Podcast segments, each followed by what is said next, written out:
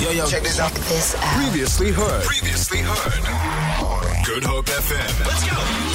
Let's go. Listen, any October babies in the house? Me.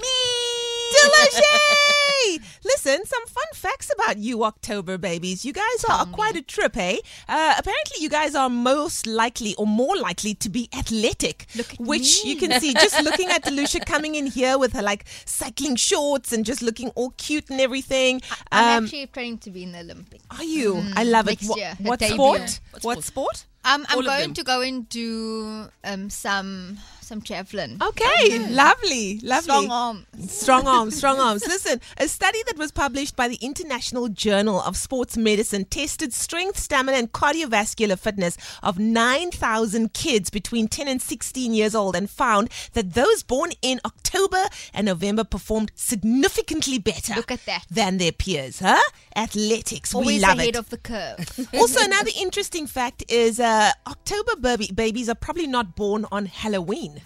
I'm not. I just Hey, Hmm. missed it. you just missed it. It turns out that fewer women go into labor and give birth on Halloween than any other days in the month, according to a study by uh, the University School of Public Yale University School. I don't think you want to give birth on Halloween, though. No, you don't know Hey? what's gonna give birth to. You don't know. Like, you know, re- Reincarnated yeah, off of like some TV or something. No. um, your birthstones, Delucia, opal and tourmaline.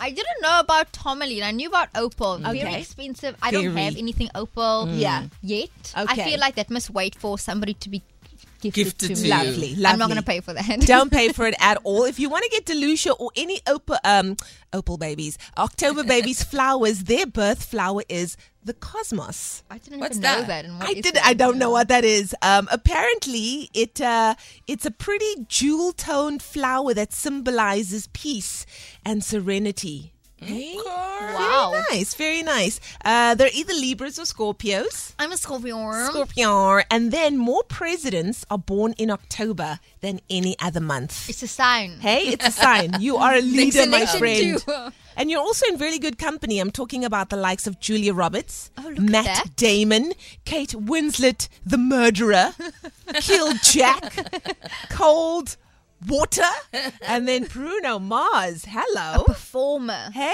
I like this. love It's it. sounded great also for me. thinkers, aren't they? Yeah. Like there's a lot of like kind of, I think Nietzsche, he was born in October. Gandhi. Well, listen, they have a lot to think about because they're more likely to live to wa- to 100. Oh, look at that. Hey, Sounds so you great. have a lot of thinking to do in your life.